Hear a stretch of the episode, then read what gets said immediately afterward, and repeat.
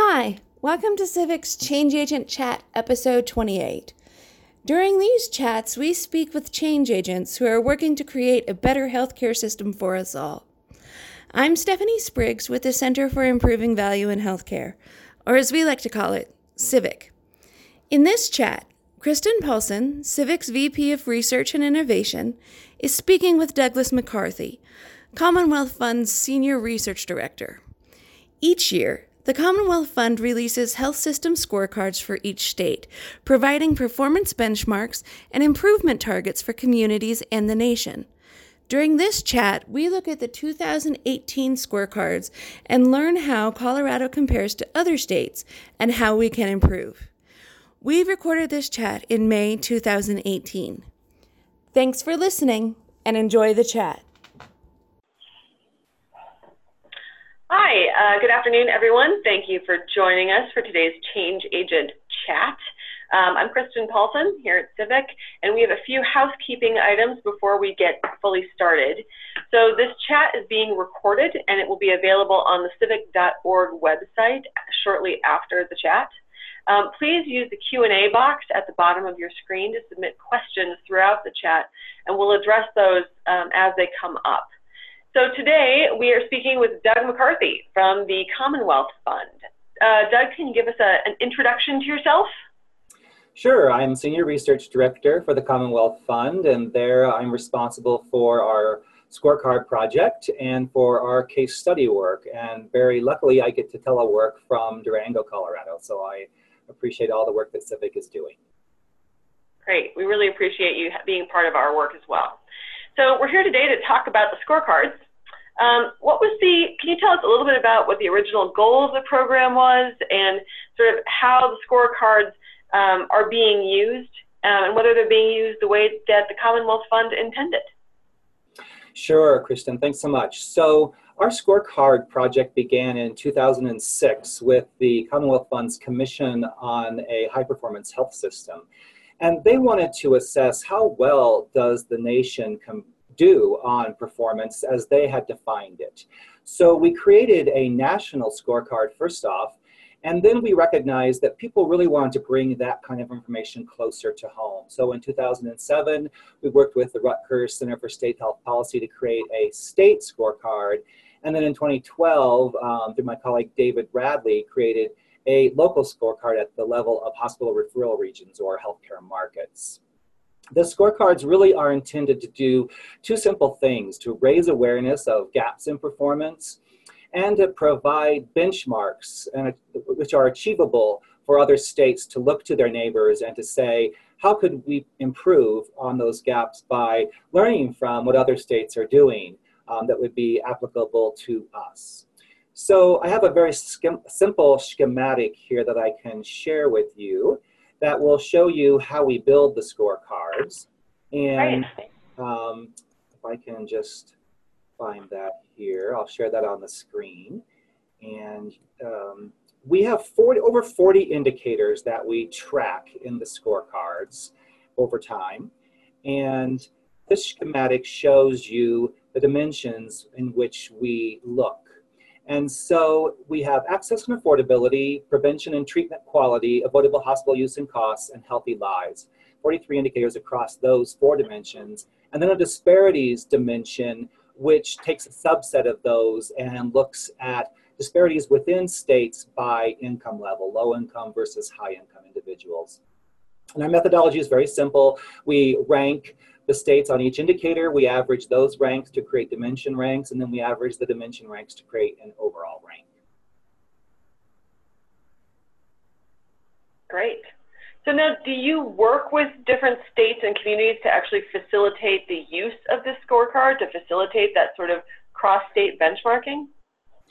Yes, so we have, are very lucky in that we have a partnership with several groups, such as the National Governors Association, the National Conference of State Legislators, and others that uh, assist us in disseminating the scorecards and provide opportunities, such as a recent meeting with state legislative analysts to present the scorecard findings. And that will create some interesting discussions about how data is used at the state level and the limitations of data.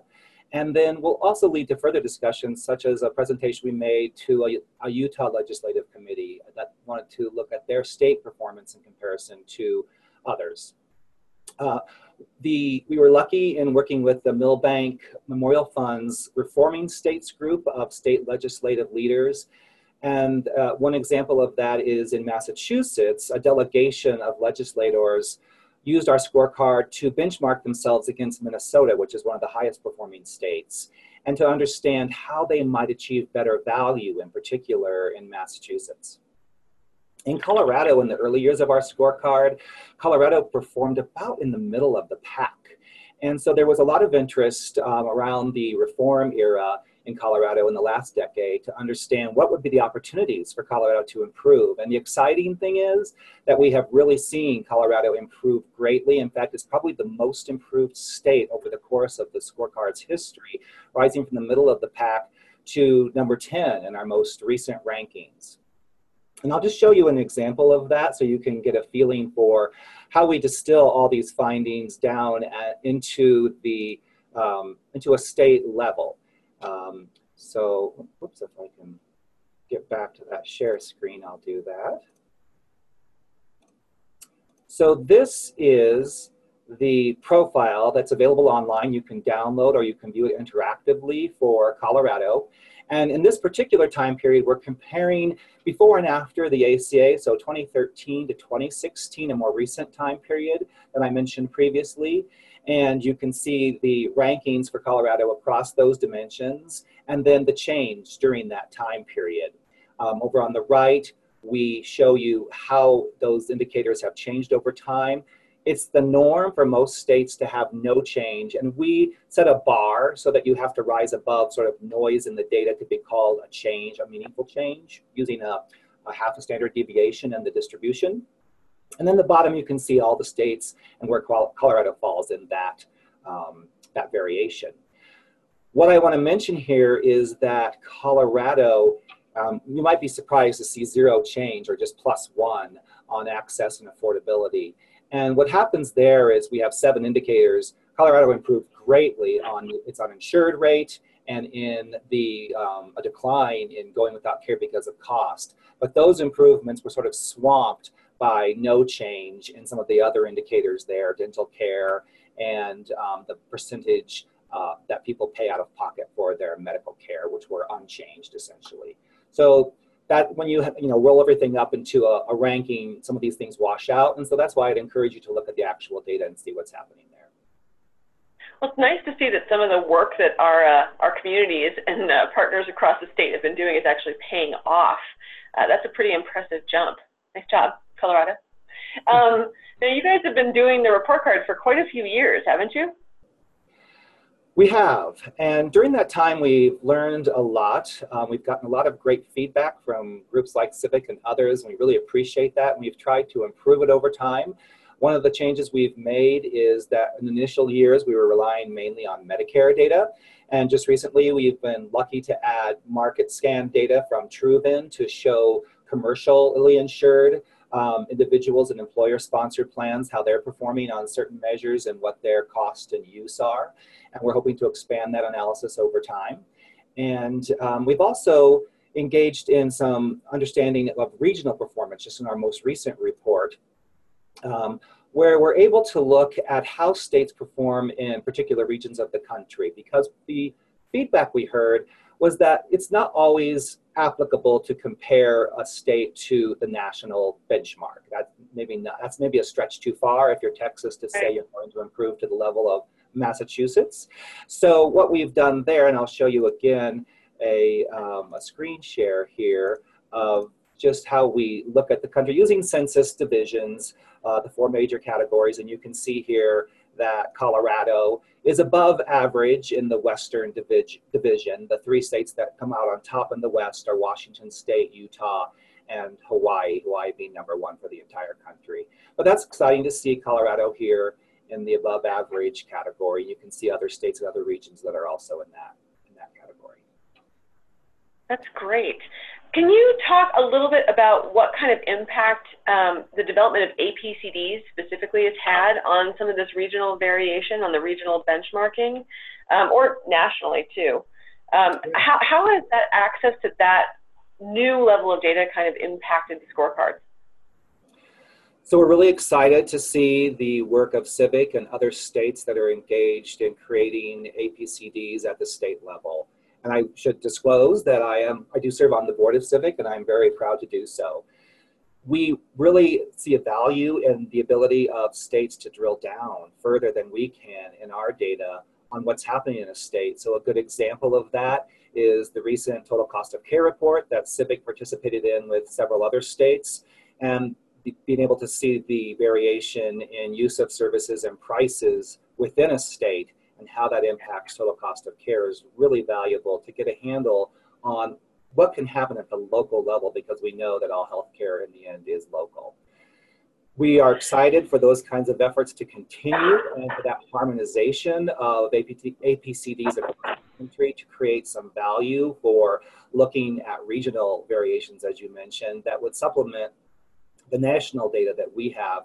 And there are limitations in all those national collections. So the state effort is really welcome. So you guys are working with uh, Truven, MarketScan, you're working with APCDs, you're working with Medicare data. Um, so what other technological or systemic developments, what newfangled uh, developments would you like to see that would positively impact what you can do with the scorecard? Sure. Well, thanks for that question really at a low tech level, we are really hopeful that the federal government will follow through expeditiously with its recent commitment to make Medicare Advantage Plan encounter data available across the country. CIVHC has that data in the APCD, and it's very exciting to see that. Uh, Medicare Advantage represents 30% of Medicare beneficiaries now, and up to 50% in some places. So we're really um, having a hole in our ability to measure performance without that. But more um, beyond that longer term, we're excited to keep observing the progress that's being made in harnessing the potential of clinical data from EHRs and some regional efforts, and maybe someday from digital tools, the Fitbit universe um, is exciting to think about what you could do with that with patient reported outcome measures. Um, the limitation, of course, is are those generalizable? And at the present time, they're not, but at some point in the future, when they become ubiquitous, ubiquitous enough, we're hoping that they may be a source that we could tap into. That's great. Um, so let's talk a little bit about some what the scorecards have led to and what has been some of the outcomes that you've seen from the scorecards. So many times we see things that are, are published or put out there and it turns into something that just gets set on the shelf. Um, and the scorecards are presented in a way that's really accessible and can really point to some active pieces and active uh, directions that can be taken to improve health in a state. So can you talk a little bit about how you're seeing these used on the ground in states? And then maybe what's the most surprising thing uh, about the results of, of how they're being used that you've seen? Well, we've been very gratified, Kristen, that the scorecards have garnered attention. We weren't sure when we first released them how, how much they would. I think their ability to um, bring a lot of different data together in one place and, and through ranking to create attention that policymakers are paying attention, maybe through the media, um, that now they should look at this, whereas each of those individual data sources might not have got, gotten that attention um, without being uh, packaged. And we've seen that other states, Ohio, for example, have created their own state scorecards, and they've looked to our scorecard as an inspiration, even international efforts in Australia.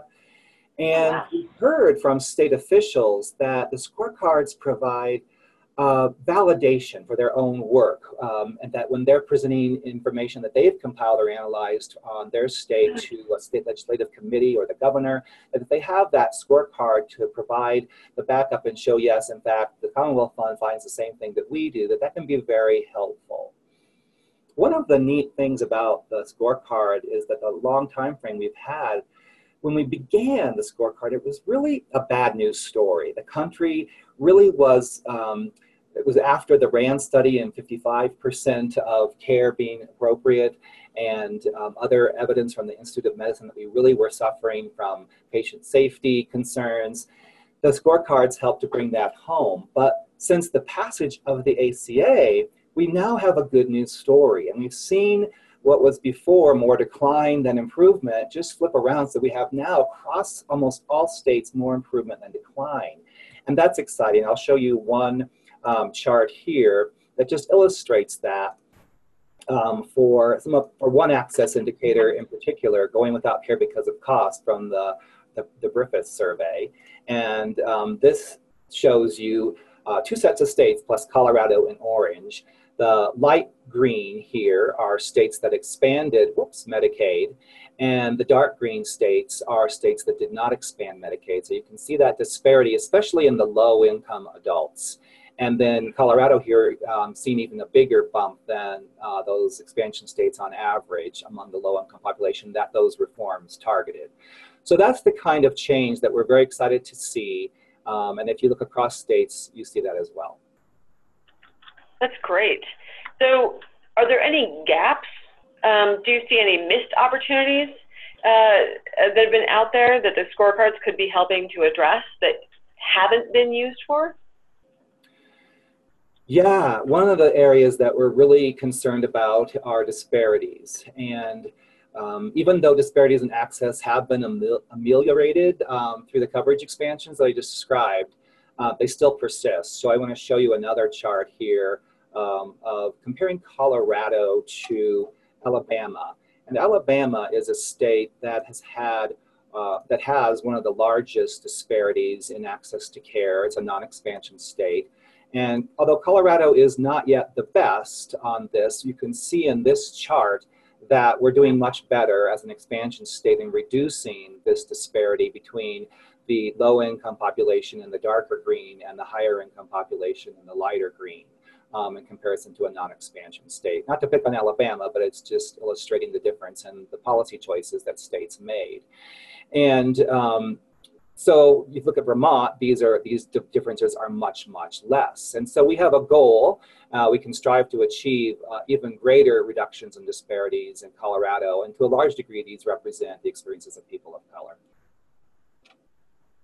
That's uh, very, um, it's a, a bit of a, a hit just seeing what that disparity is between the two states, but also seeing what the disparity is between um, the very low income and uh, higher income individuals there. That's a, a huge gap that we can continue to address. So can you tell us about, to perk things back up again, can you tell us about a success story or something that was a really tangible impact that's come about because of the use of the scorecards? Yeah, you know, my favorite story, Kristen, is something that occurred really early on in our scorecard series. We partnered with the Rutgers Center for State Health um, policy to put on a all-state multi-stakeholder meeting in a state out east and we brought together people who in some cases it was the first time they were together in a room in a neutral setting talking about something positive and good and how they could do better as a state and a real pivotal moment came in that meeting when a representative of the business community was reflecting on the day and she shared this had really opened her eyes that they were that she was seeing that this wasn't just a problem that affected employers that there was really an opportunity for all the constituencies and all the groups in this room to come together and take some coordinated action and to build on some of the good things that they were hearing in the room that they weren't even aware of that were happening in their own state. So for us, that was exactly what we wanted the scorecards to do, to serve as a catalyst, and, uh, and we were excited by that. That's great. Um, I do want to remind everyone who's on as well that you are free to um, enter your own questions in the Q&A box uh, at the bottom of the screen. It doesn't have to be just Doug and I talking. Uh, we can definitely make this a broader conversation. So if you have any questions, please put them in that box and we'll handle them as they come in. So Doug, what, what's the next step for the scorecards? What comes up next? I mean, you guys are evolving every year and incorporating new data and incorporating new looks at the data and and really started highlighting um, issues that can be addressed and progress being made. So what comes next for the scorecard? Yeah, thanks for that. So we're very excited to expand on our data sources over time. And for example, the Truven MarketScan, scan data that I mentioned, we're working with Michael Chernew at Harvard, who is going to help us decompose that to understand in the same way that you did with the total cost of care study, what are the contributors um, in growth of costs from the side of utilization versus price across the country. And there's been some work done on that already by Zach Cooper at Yale and using the um, Healthcare Cost Institute data. This will be another look at that to build on the work that was done previously by the IOM. And to see that over time, I think will be very valuable as opposed to those cross-sectional looks that have been done previously. So that's one area that we're really excited to expand. You can keep uh, your eyes on our website. We have a tool called the Quality Spending Interactive. And we'll be announcing an update in that in the near future uh, so that you can get that data in an accessible form and compare your region of the country. The other change we're going to make in our scorecards is to focus more on intrastate variation. So in the past, for our local scorecard, those healthcare markets across the country, we've ranked them 1 to 300. And what we realized through feedback from some experts and others that we hear from is that it's much more interesting to look at how does variation occur within Colorado or within New York State or California. So we're going to be really focusing instead of a 1 to 300 ranking on the variations in states.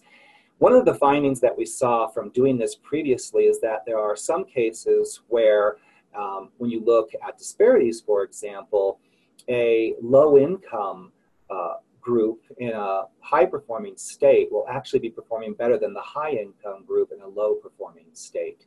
And that's really a wake up call and can help people understand the potential that they have to improve. Well, that's, that's exciting. It's going to be some uh, fun new directions for you guys. Uh, we do have a couple questions in here from the audience.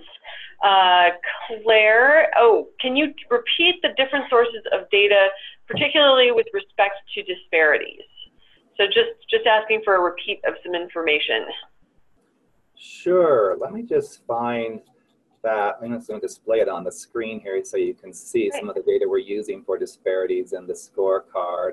Uh, some of the indicators. And then if you go to our website and go to the scorecard, there's an online report.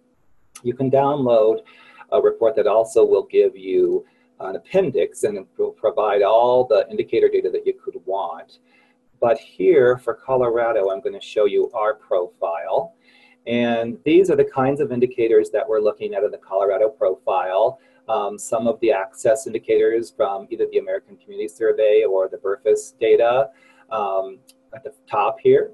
And then some of the quality data, vaccines and screenings, um, which we, across states, there are large gaps in those. And before I do that, let me just say at the top here, you can see for each one, um, we give you the rate for the low, the lowest income group, the disparity to the high income group, and then the state's ranking on that disparity. So um, here, Colorado, this disparity of 15 percentage points in uninsured between low and high income puts Colorado 20th in the country. That's how you would interpret that. This is the baseline data and how we did before. And you can see running down here, um, then some of the, the uh, utilization and cost data, and then some of the health data here at the bottom. And this is a subset of our total scorecard indicator set for which we have data that we can stratify readily. Is that helpful, I hope? I believe so. Claire, you'll have to let us know if you needed more information. Uh, so we've got uh, a question here um, asking about HEDIS. Uh, did you guys purchase data from NCQA HEDIS for the scorecards? So, great question. We, in the past, for our national scorecard, did use some of the HEDIS data, and we measured the gap between the average and the best performing plan in our national scorecard, which we no longer produce. We measured gaps um, in, in nationally. And that was very valuable. We would also use data from the um, uh, the survey that actually you give, uh, I'm forgetting the name, NHANES, um, and get disease control data. But unfortunately, that data is really not robust enough um, to use for state and local level comparisons. So we construct similar measures where we can, not all of them, of course, um, using either the Truven data or Medicare claims data or the BRFSS data. Okay. So a lot of those are claims-based, sort of claims-based quality measures that you guys are using. self-reported on BRFSS are screening measures for cancer screenings we construct from BRFSS. Great. Uh, so Donna is asking, uh, do you see further activity in trying to engage the private sector on the issues of health disparity, insurance expansion, and I'm sorry, the question just disappeared on me. Uh, so there we go. Private sector on uh, uh, insurance exp expansion and health disparities. Are you are you making any any movements that direction? Yeah, it's a great question. And so I think a lot of the focus so far has been on the marketplaces and the individual market in particular. And in our scorecard, we don't report it, but we have a separate report that we'll be updating in July using the MEPS data from the Agency for Healthcare Research and Quality, looking at uh, coverage and uh, costs for individuals across the country and premiums for insured individuals. And we really recognize that that's important going forward. And uh, the two really give you a fuller picture of what's happening in the state. There is a lot of opportunity, we think, for employers to engage, um, and we want to facilitate that as we can. Okay, great. So that's all we have in the chat box right now. We've got about five minutes left. So if there are any other questions, uh, please get them in before we run out of time. But um, I'm just going to actually open one up to you and say, you know, what do you think is most important to let people know about the scorecards um, and, and about what they're doing, what they can do, what you're able to see from them? Just what have I missed? So I want to highlight some case studies that we did. Thanks, Kristen, for that question. And here on the screen, I'm going to show you four communities that we studied, and one of them was Pueblo, Colorado. And these were communities on our local scorecard that performed, that I'm sorry, that improved the most. As you can see, if you look at some of their rankings, they weren't actually at the top of the rankings to begin with, but they really rose up. Excuse me. And some of the things that we found in looking at these communities were very interesting. And because all healthcare is local, I want to emphasize these because you may feel that your best opportunity for improvement is in your own local community. So there were four things that stood out. Number one, in those communities, local governments, counties, and public health agencies were really engaged and they were really proactive in bringing people together. And secondly, there was a spirit of cooperation that was driven by civic pride it was either formal or more informal, depending on the community, that brought people together across their boundaries and really helped them to be working on common goals. Third, they were very data focused and they were using that data to overcome a problem that Matt Guy in uh, Pueblo calls admiring the problem. So that data helped them to see that they wanted to have more of an action orientation or what Matt calls a patient urgency for action.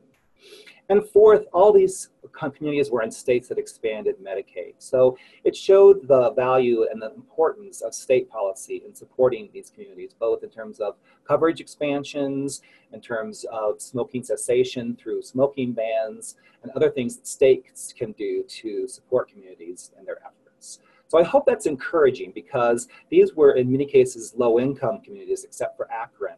And uh, if they can do it, anyone can. I know that we've worked pretty extensively with uh, Matt Guy down in Pueblo, Colorado at the Aim Corporation. Um, and the work he's done there is absolutely remarkable. Um, if you're not familiar with that, uh, go ahead and Google the Aim Corporation and, and read about some of the work that they've been doing down in Pueblo for the past several years. Uh, it's nice to see that it's, it's making an impact in more than just the local uh, variation, but you can actually see it on a national scale um, and compare the work they've been doing to other states because I've been blown away for years about the progress they've been making down there. So that's very encouraging. Well, that's about all the questions we have for today. Um, Doug, thank you so much for joining us on the chat and talking okay. through the scorecards. Um, and remember, those are available um, through the Commonwealth Fund site. You can access those. Uh, the recording of today's chat is going to be available on civhc.org in the next couple of days.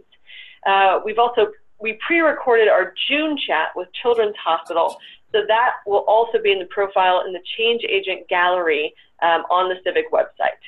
So the next live chat is with Aurora Health Access on Tuesday, July 10th. Uh, and please enjoy the rest of your day. Thank you, everyone.